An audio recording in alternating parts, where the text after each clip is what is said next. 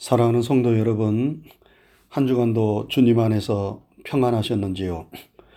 주님의 평강이 때마다 일마다 여러분과 함께 하시기를 먼저 주님의 이름으로 축원합니다.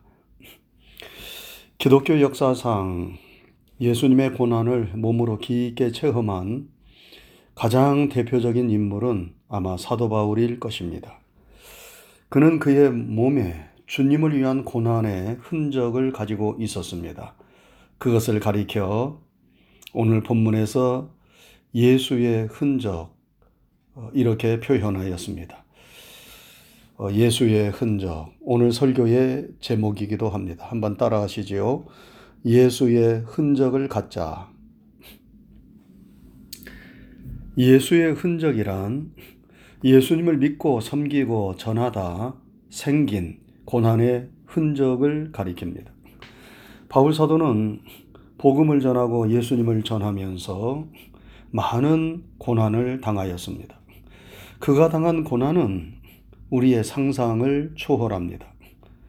바울 사도는 주님과 교회를 위하여 일한다 하면서 자신의 작은 수고를 떠버리고 자랑하는 자들을 부끄럽게 하기 위하여 자신이 당한 고난을 고린도 후서 11장에서 말씀하고 있습니다. 그는 거기에서 이렇게 말합니다. 그들이 그리스도의 일꾼이냐? 정신없는 말을 하거니와 나는 더욱 그러하도다.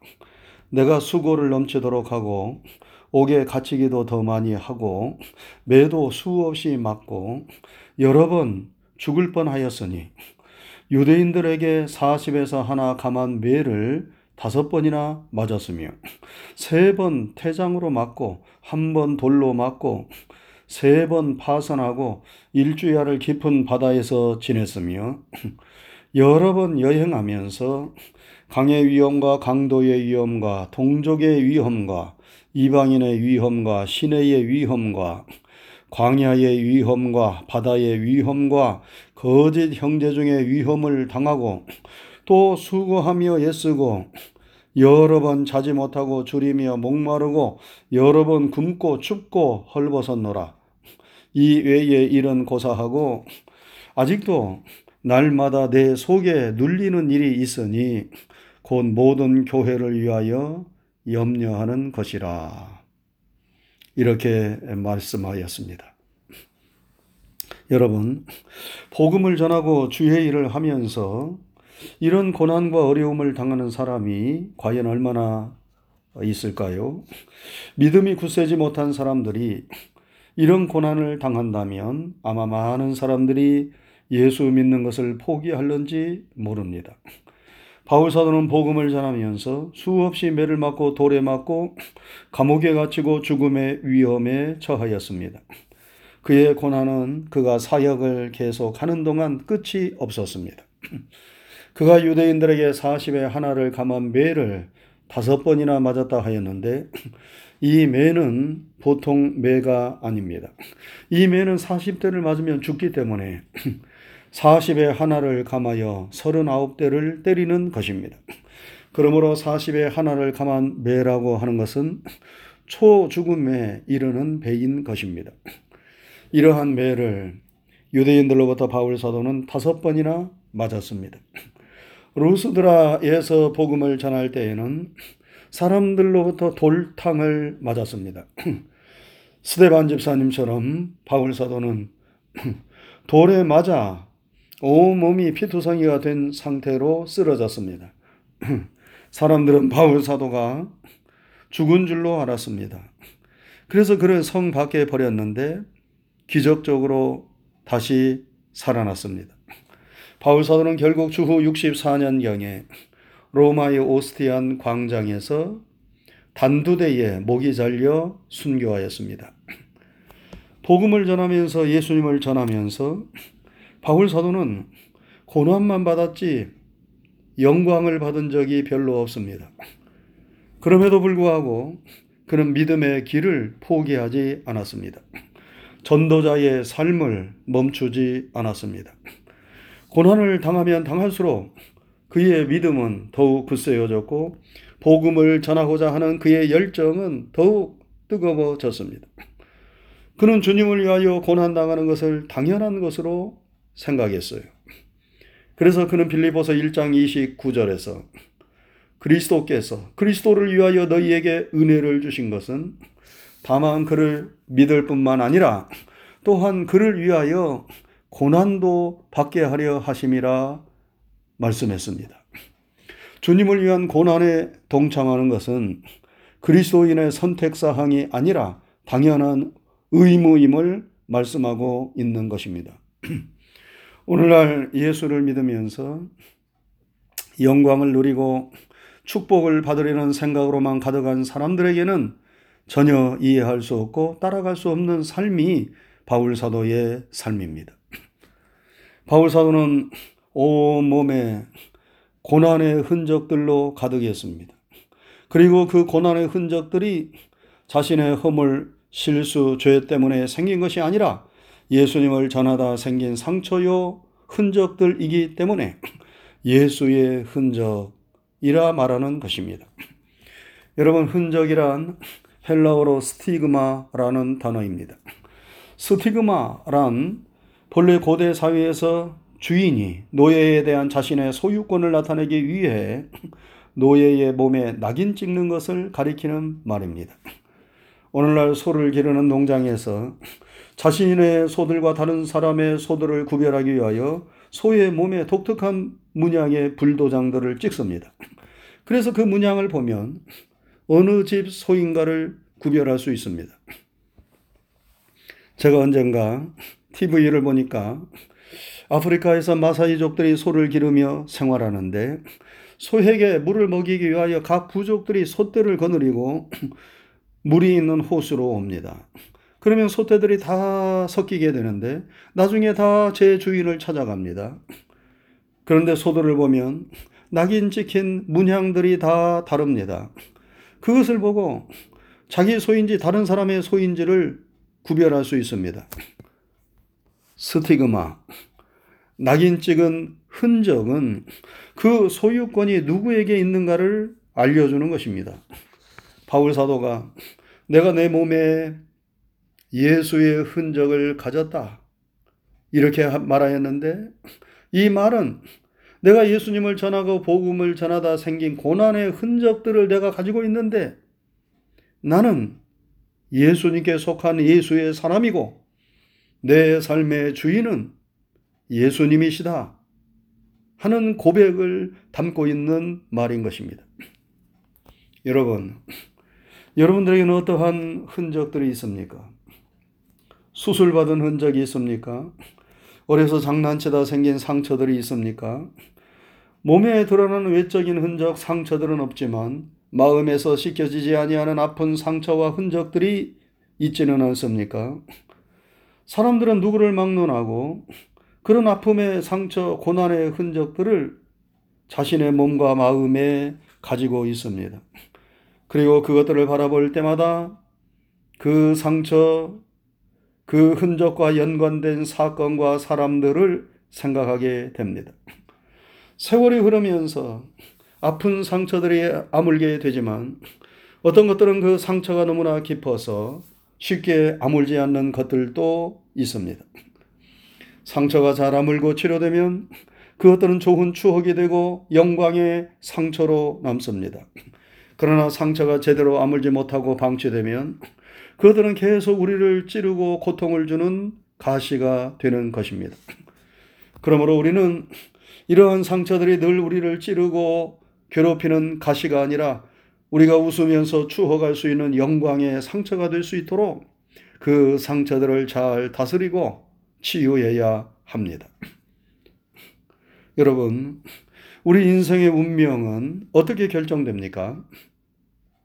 달라스 신학교의 명예 학장이었던 찰스 스윈돌은 말하기를 인생에서 내게 벌어진 일이 10%라고 한다면 그 나머지 90%는 그 일에 대한 내 반응으로 결정된다.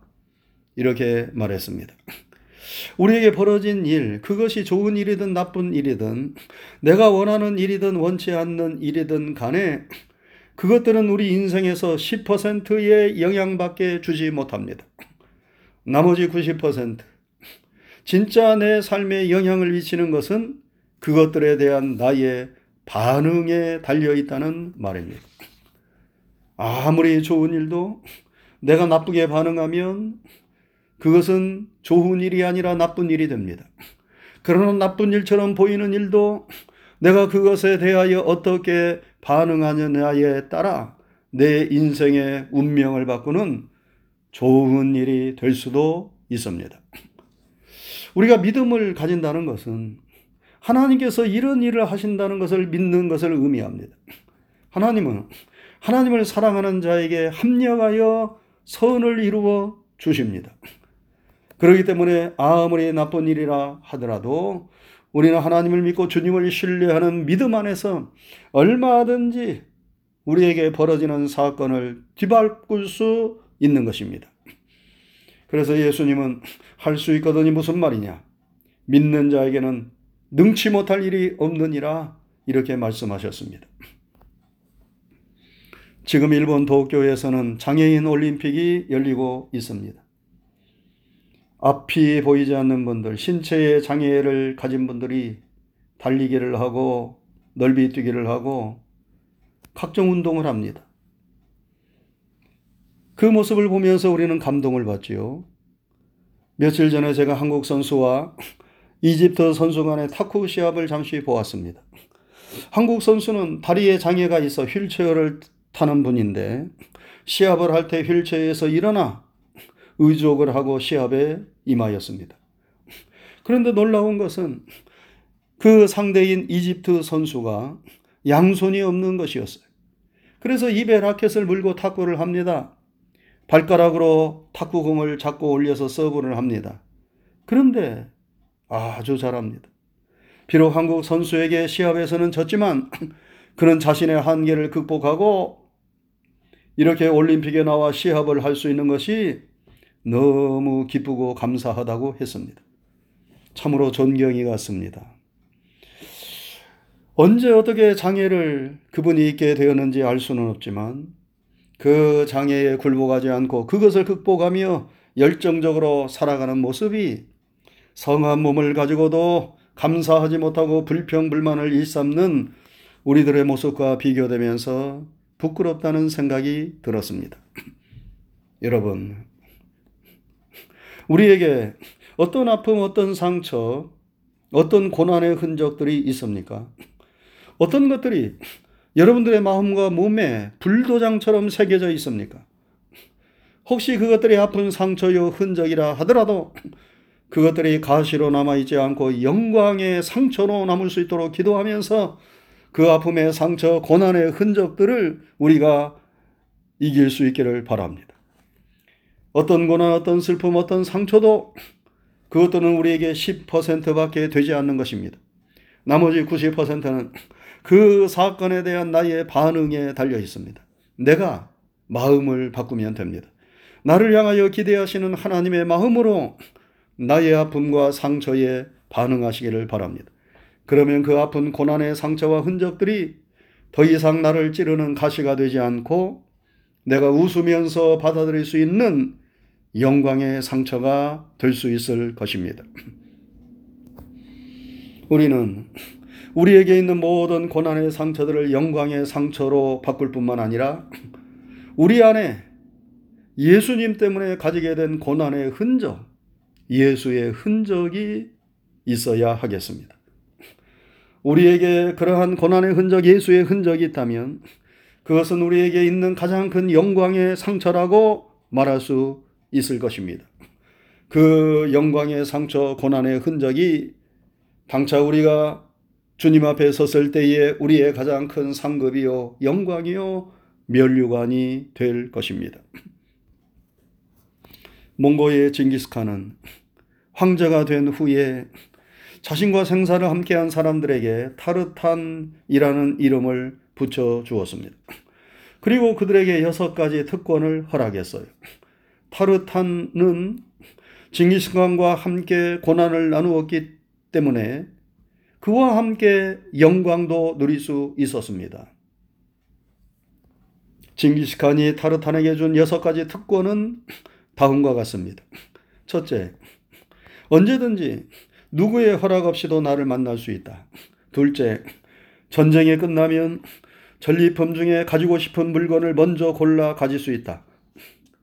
셋째, 평생 어떤 세금에서도 면제된다. 넷째, 사형에 해당되는 죄를 지어도 아홉 번까지 용서받을 수 있다. 다섯째, 이 나라 안에서는 살고 싶은 땅을 어디든지 골라 가질 수 있다. 여섯째, 이러한 권리는 앞으로 4대까지 이어진다. 여러분, 참으로 대단한 특권이요 영광 아닙니까? 징기스칸과 함께 고난을 나누었기에 그 영광도 함께 하는 것입니다. 세상 일에도 고난과 수고에 동참하면 이런 영광이 주어지는데 하물며 하나님을 위하여 우리 예수님을 위하여 주님의 몸 대신 교회를 위하여 헌신하고 충성한 성도들에게 더 큰 영광과 축복이 주어지지 않겠습니까? 주님과 교회를 위하여 희생하고 헌신하고 기도하며 눈물을 쏟은 자 금생과 내생의 당대와 자손 때에 하나님의 넘치는 영광과 축복과 상급과 멸류관이 함께하리라 믿습니다. 그래서 바울 사도는 고린도전서 15장 58절에서 그러므로 내 사랑하는 형제들아 견고하며 흔들리지 말며 주의 일에 더욱 힘쓰는 자들이 되라. 이는 너희의 수고가 주 안에서 헛되지 않은 줄을 너희가 알미니라. 이렇게 말씀했어요. 사랑하는 성도 여러분, 여러분에게는 예수님 때문에 가지게 된 고난의 흔적, 예수의 흔적이 얼마나 있습니까? 그것들을 부끄러워하지 말고 자랑하시기 바랍니다. 그것들을 피하려 말고 짊어지시기를 바랍니다. 이 세상을 위한 모든 수고와 노력은 마지막에 헛되고 헛될 뿐이지만 주님과 주님의 몸 대신 교회를 위하여 희생하고 헌신한 여러분들의 모든 수고와 노력, 눈물과 땀과 그 기도는 장차 하나님 나라에서 여러분들의 최고의 영광과 멸류관이 될 것입니다. 이 믿음을 가지고 더욱 주님의 고난에 동참하고 예수의 흔적을 내 몸 안에 가질 수 있기를 주님의 이름으로 축원합니다. 기도하겠습니다. 거룩하신 하나님 아버지 감사합니다. 한 주간의 삶도 주의 크신 은총과 사랑 가운데 저희들과 함께하여 주옵시고 오늘 거룩한 주님의 날을 또한 은혜로 허락하셔서 이처럼 우리를 구원하신 하나님 앞에 머리를 조아리며 기도하고 예배드릴 수 있도록 인도하신 것 감사를 드립니다. 우리의 드리는 모든 예배를 통하여 영광과 찬양을 받으시옵소서. 오늘도 주신 하나님의 진리와 생명의 말씀을 마음판에 잘 새기고 우리가 인생을 살아갈 때에 우리의 삶의 등불로 삼게 하여 주시옵소서. 세상을 살아가면서 우리가 많은 고난의 흔적들을 가지고 있지만 주님을 위한 고난의 흔적, 예수의 흔적은 우리가 얼마나 가지고 있는가. 다시 한번 이 시간에 생각할 수 있도록 도와주옵시고 주님을 위하여 주님의 몸 대신 교회를 위하여 우리가 받은 모든 고난의 흔적들, 영광의 상처가 있다면 그것들을 부끄러워하지 않도록 도와주옵시고 그것들이 이 세상을 살아갈 때뿐만 아니라 하나님 나라에서 영원한 우리의 상급과 영광과 멸류관이 될 수 있음을 기억하게 하여 주옵시고 주님을 위한 이 고난의 이 영광의 상처에 아버지여 우리가 부끄러워하지 아니하며 잘 감당하고 이겨낼 수 있도록 도우시었기를 원합니다. 우리의 몸 안에 새겨진 모든 고난의 흔적들이 주님 안에서 영광의 흔적으로 바뀔 수 있도록 도와주옵시고 우리 앞에 어떤 어려움 장애가 있다 하더라도 그것들을 무서워하거나 두려워하지 않게 하여 주시오며 능력 주시는 주님 안에서 모든 어려움들을 잘 감당하고 이겨내어 승리의 자리, 영광의 자리에 이르를 수 있도록 도와 주시옵소서. 한 주간에 되어지는 모든 삶도 선하게 인도해 주실 줄을 믿사오며 감사하옵고 예수님 귀하신 이름 받들어 축복하고 기도드리옵나이다. 아멘.